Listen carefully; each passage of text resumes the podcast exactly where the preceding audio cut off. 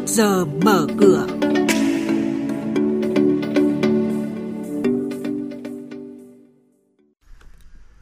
Thưa quý vị và các bạn, Bộ Tài chính tiếp tục tìm giải pháp tháo gỡ khó khăn thị trường trái phiếu doanh nghiệp.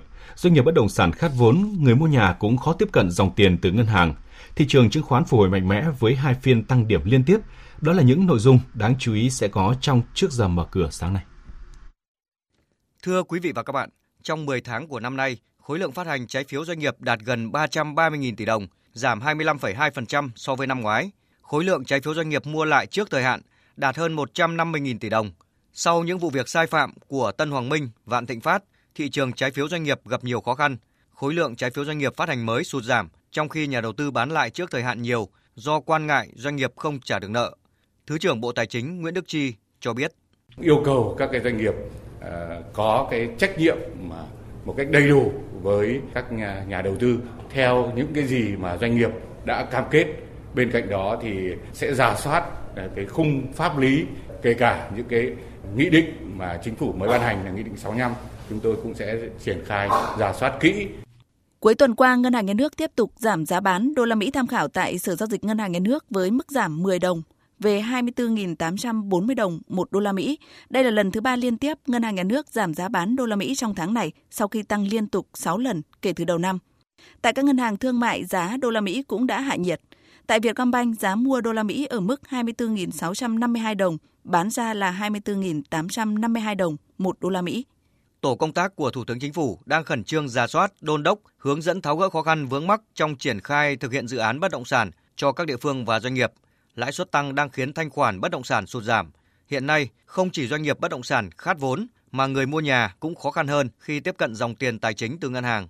Vì vậy, cùng với việc ra soát về mặt pháp lý, cần khơi thông dòng vốn tín dụng để duy trì sự phát triển ổn định cho thị trường.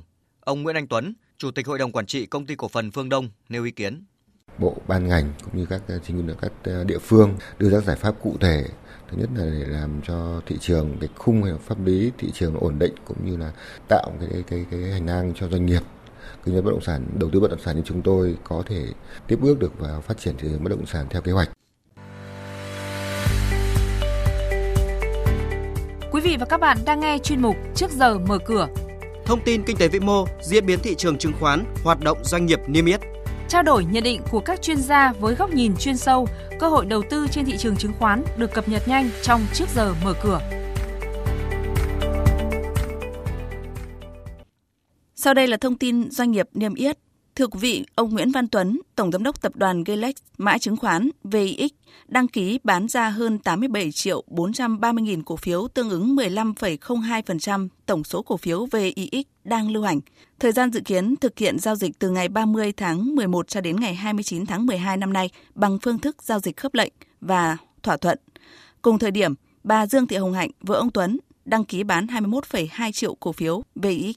Bà Đặng Huỳnh Ước My, Phó Chủ tịch Công ty Thành Thành Công Biên Hòa, mã chứng khoán SBT, vừa đăng ký mua vào 5 triệu cổ phiếu SBT trong thời gian từ ngày 29 tháng 11 đến ngày 28 tháng 12, giao dịch hoàn toàn theo phương thức khớp lệnh. Bà Huỳnh Bích Ngọc, Chủ tịch Hội đồng Quản trị doanh nghiệp này cũng đăng ký mua vào 2 triệu cổ phiếu SBT. Giao dịch được thực hiện theo phương thức khớp lệnh từ hôm nay đến ngày 27 tháng 12. Công ty cổ phần chứng khoán Bảo Việt, mã chứng khoán là BVS, vừa công bố mua lại trước hạn 100 tỷ đồng trái phiếu phát hành ngày 22 tháng 12 năm 2021.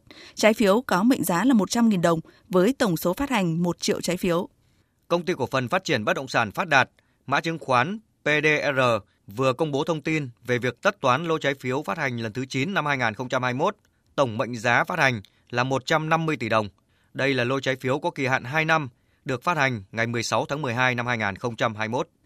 Về diễn biến trên thị trường chứng khoán, cuối tuần qua đã có hai phiên tăng liên tiếp, sắc xanh lan rộng thị trường chung và nhóm cổ phiếu Blue Chip nói riêng đã giúp VN Index tiếp tục nới rộng biên độ tăng và thử thách lại mốc 960 điểm ngay khi bước sang đợt khớp lệnh liên tục. Sự dẫn dắt của cặp đôi lớn VIC và VHM đã giúp bất động sản trở thành nhóm tăng tốt nhất thị trường, cùng đà tăng của nhóm cổ phiếu trụ cột ngân hàng, chứng khoán, thép đã giúp thị trường duy trì đà tăng. Nhóm cổ phiếu bất động sản quy mô vừa và nhỏ bứt phá, nhiều mã chốt phiên tăng trần như là DIG, KDH, HDG, PCI. Nhóm cổ phiếu chứng khoán cũng có nhiều mã tăng trần, trong khi đó bộ đôi NVL và PDR vẫn tiếp tục giảm sâu và đang ở trạng thái dư bán sàn khối lượng lớn. Với diễn biến như vậy, chỉ số VN Index tăng 23,75 điểm lên 971,46 điểm, HNX Index tăng 5,55 điểm lên 196,77 điểm và Upcom Index tăng nhẹ 1,33 điểm lên 68,41 điểm. Đây cũng là mức khởi động thị trường phiên giao dịch sáng nay.